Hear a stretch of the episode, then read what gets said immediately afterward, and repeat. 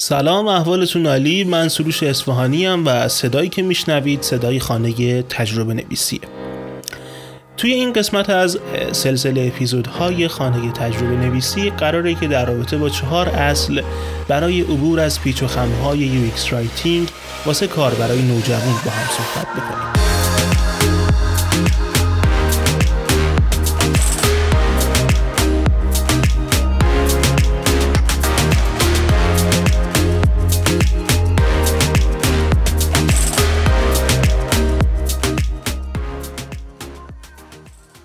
پروکاریوتا pro ان و بدون نیاز به غشای هسته می‌تونن از ماده وراثتی محافظت کنن.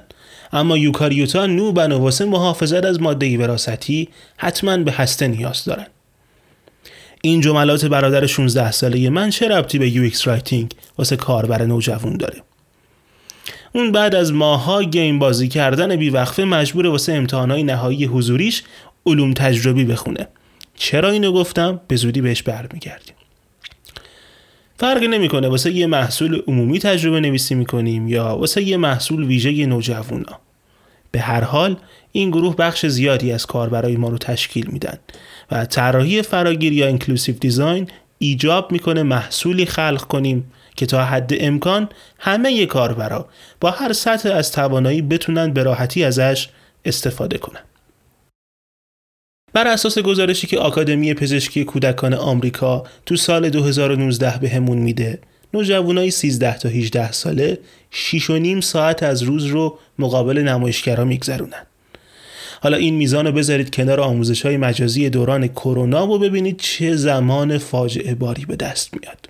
احتمالا توقع داریم با وجود این همه تجربه اونا تو استفاده از انواع محصولای دیجیتال بسیار ماهر باشن. اما واقعیت چیز دیگه ایه. نوجوانا درباره توانایی هاشون در استفاده از وسایل الکترونیک، محصولای دیجیتال و فضاهای مجازی بی اندازه به خودشون مطمئنن.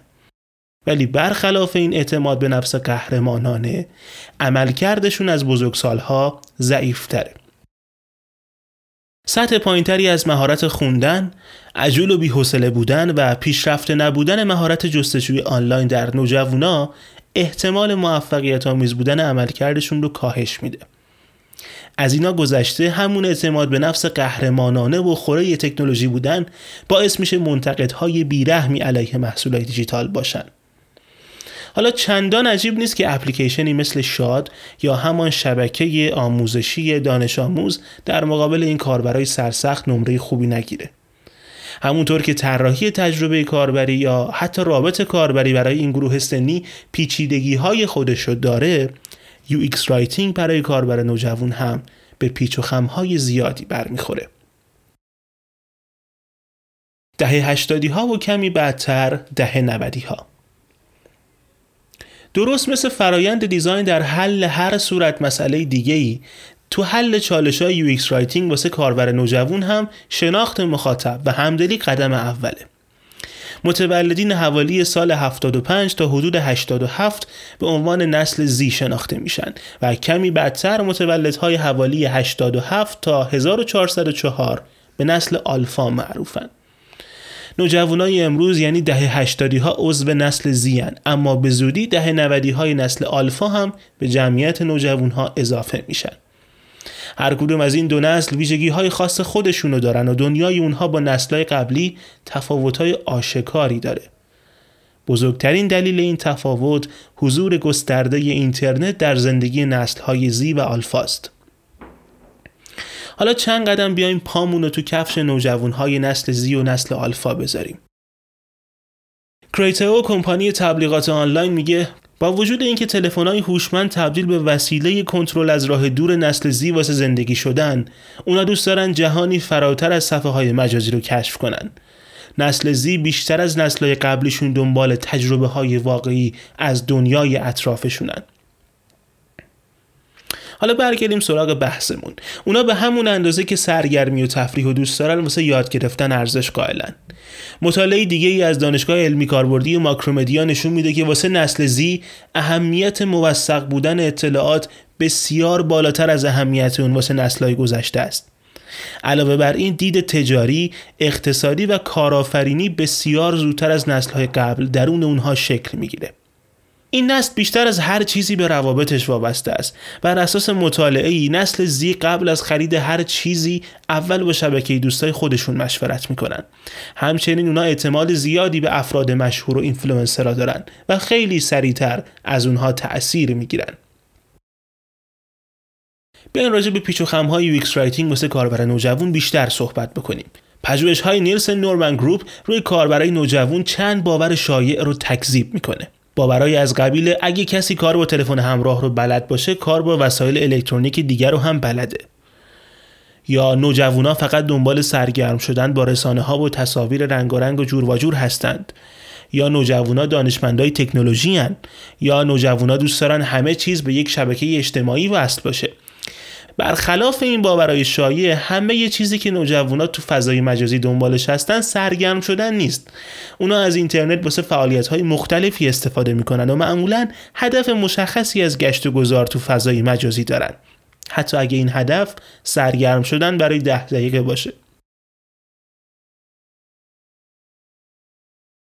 شاید علت استفاده نوجوانا از اینترنت و محصولات دیجیتال دقیقا مشابه دلایل بزرگسالان نباشه اما بیشباهت هم نیستن.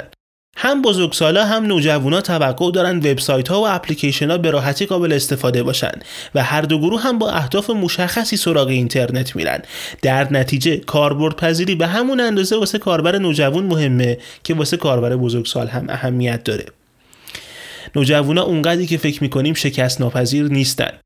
با اینکه اعتماد به نفس بالایی در برابر تکنولوژی دارن اما اونا هم مثل بقیه کاربرا اشتباه می‌کنن و اتفاقا خیلی زود تسلیم میشن و دست از تلاش برمیدارن. اونا کمتر از کاربرای بزرگسال محتاط و دقیقن. در نتیجه قضاوت ها و رفتارهای عجولانه ای هم دارن و این ممکنه باعث شکست های پی در پیشون بشه. عملکرد اونها به چند دلیل ضعیفتر از کاربرای بزرگساله. اولیش مهارت های خوانداری رشد نیافتهشونه دومی ضعیفتر بودن مهارت های جستجوی اینترنتیشونه و آخریش هم سطح بسیار پایین صبر در اونهاست. بیاین راجع به ویژگی های UX writing نوجوان پسند با هم گپ بزنیم. اول واسه کاربرای عجول بنویسیم. هیچ چیز بیشتر از یه صفحه پر از متن نوجوانا رو فراری نمیده. اونا به آسونی حواسشون پرت میشه. خسته میشن و بی خیال سایت یا اپلیکیشن ما میشن. مدرسه به قدر کافی اونا رو مجبور به خوندن می‌کنه. اونا دوست ندارن گشت و گذار اینترنتیشون هم پر از چیزایی باشه که باید خونده بشن. در نتیجه نوشته های کوتاه کم و تا حد امکان سرراست بهترین انتخاب واسه راضی نگه داشتن کار برای نوجوانن دوم به قانون میلر وفادار باشیم. یه قانون طلایی در طراحی تجربه کاربر وجود داره. بر اساس پژوهشی از میلر در سال 1956 حافظه فعال انسان بین 5 تا 9 قسمت یا همان chunk از اطلاعات رو می‌تونه به یاد بسپره و پردازش کنه. وفادار بودن به این قانون رو موقع UX writing واسه کاربر نوجوان بیشتر جدی بگیریم. قسمت های کمتر و کوتاهتر اطلاعات و فرایندهای سادهتر و کوتاهتر واسه راضی نگه داشتن این کاربرهای عجول ضروریه. این کار کمک می‌کنه حتی بعد از پرت شدن حواسشون با notification ها و پیام های جورواجور بتونن ادامه این مسیر رو دنبال کنن و گم نشن. مورد سوم. زیر دیپلم حرف بزنیم. اگه در حال طراحی یا تجربه نویسی یه محصول ویژه نوجواناییم باید به زبون خودشون صحبت کنیم. اگه کاربرای محصول ما گستره وسیعی از سنها و نسلهای متفاوتن بهترین راه اینه که زیر دیپلم حرف بزنیم. با این کار همشون سود می‌برن. منطقیه که حالا بگید نمیشه ریزه نوشته های یک اپلیکیشن رو با استفاده از اصطلاح های روزمره نوجوانا نوشت. اما لاعقل می‌تونیم از واجه های زیادی ادبی پیچیده و غیر کاربردی استفاده نکنیم. همین که ننویسیم لطفا گذر واژهتان را مجدد وارد نمایید. کمک بزرگی به کار برای نوجوان می‌کنیم. حالا جمله دارش هم درباره سلول های پروکاریوت و یوکاریوت رو یادتون هست؟ این یه نمونه کوچیک از زبون مصطلح اوناست. همون زبونی که با علایقشون پیوند خورده و حتی تو یادگیری به کارشون میاد. کافی بود معلمش این زبون رو بلد باشه تا واسه کل کلاس محبوب بشه. اما حدس می‌زنم صرفا جمله کتاب واسهشون روخونی کرده باشه. مورد چهارم خط و نشون نکشیم آقا. در UX writing واسه کاربر نوجوان استفاده از هر چیزی که لحن دستوری یا بچگونه داشته باشه خط قرمزه. اونا واسه کودک نبودنشون به خودشون افتخار می‌کنن. فاتحه ی هر چیزی که استقلال فهم و بزرگ بودنشون هم زیر سوال ببره می‌خونن. در عوض اونا واسه حرف همسن و سالهاشون ارزش زیادی قائلن و محتوایی که درباره هم نسلشون از زبون اونها باشه اونها رو جذب می‌کنه. نیمه شب و حرفم طولانی شده. بهتر همینجا گفتن از UX writing واسه کاربر نوجوان رو تموم کنم. اما ماجرا هنوز ادامه داره. تو اپیزودهای بعدی شاید بیشتر درباره طراحی فراگیر و UX writing فراگیر حرف بزنیم.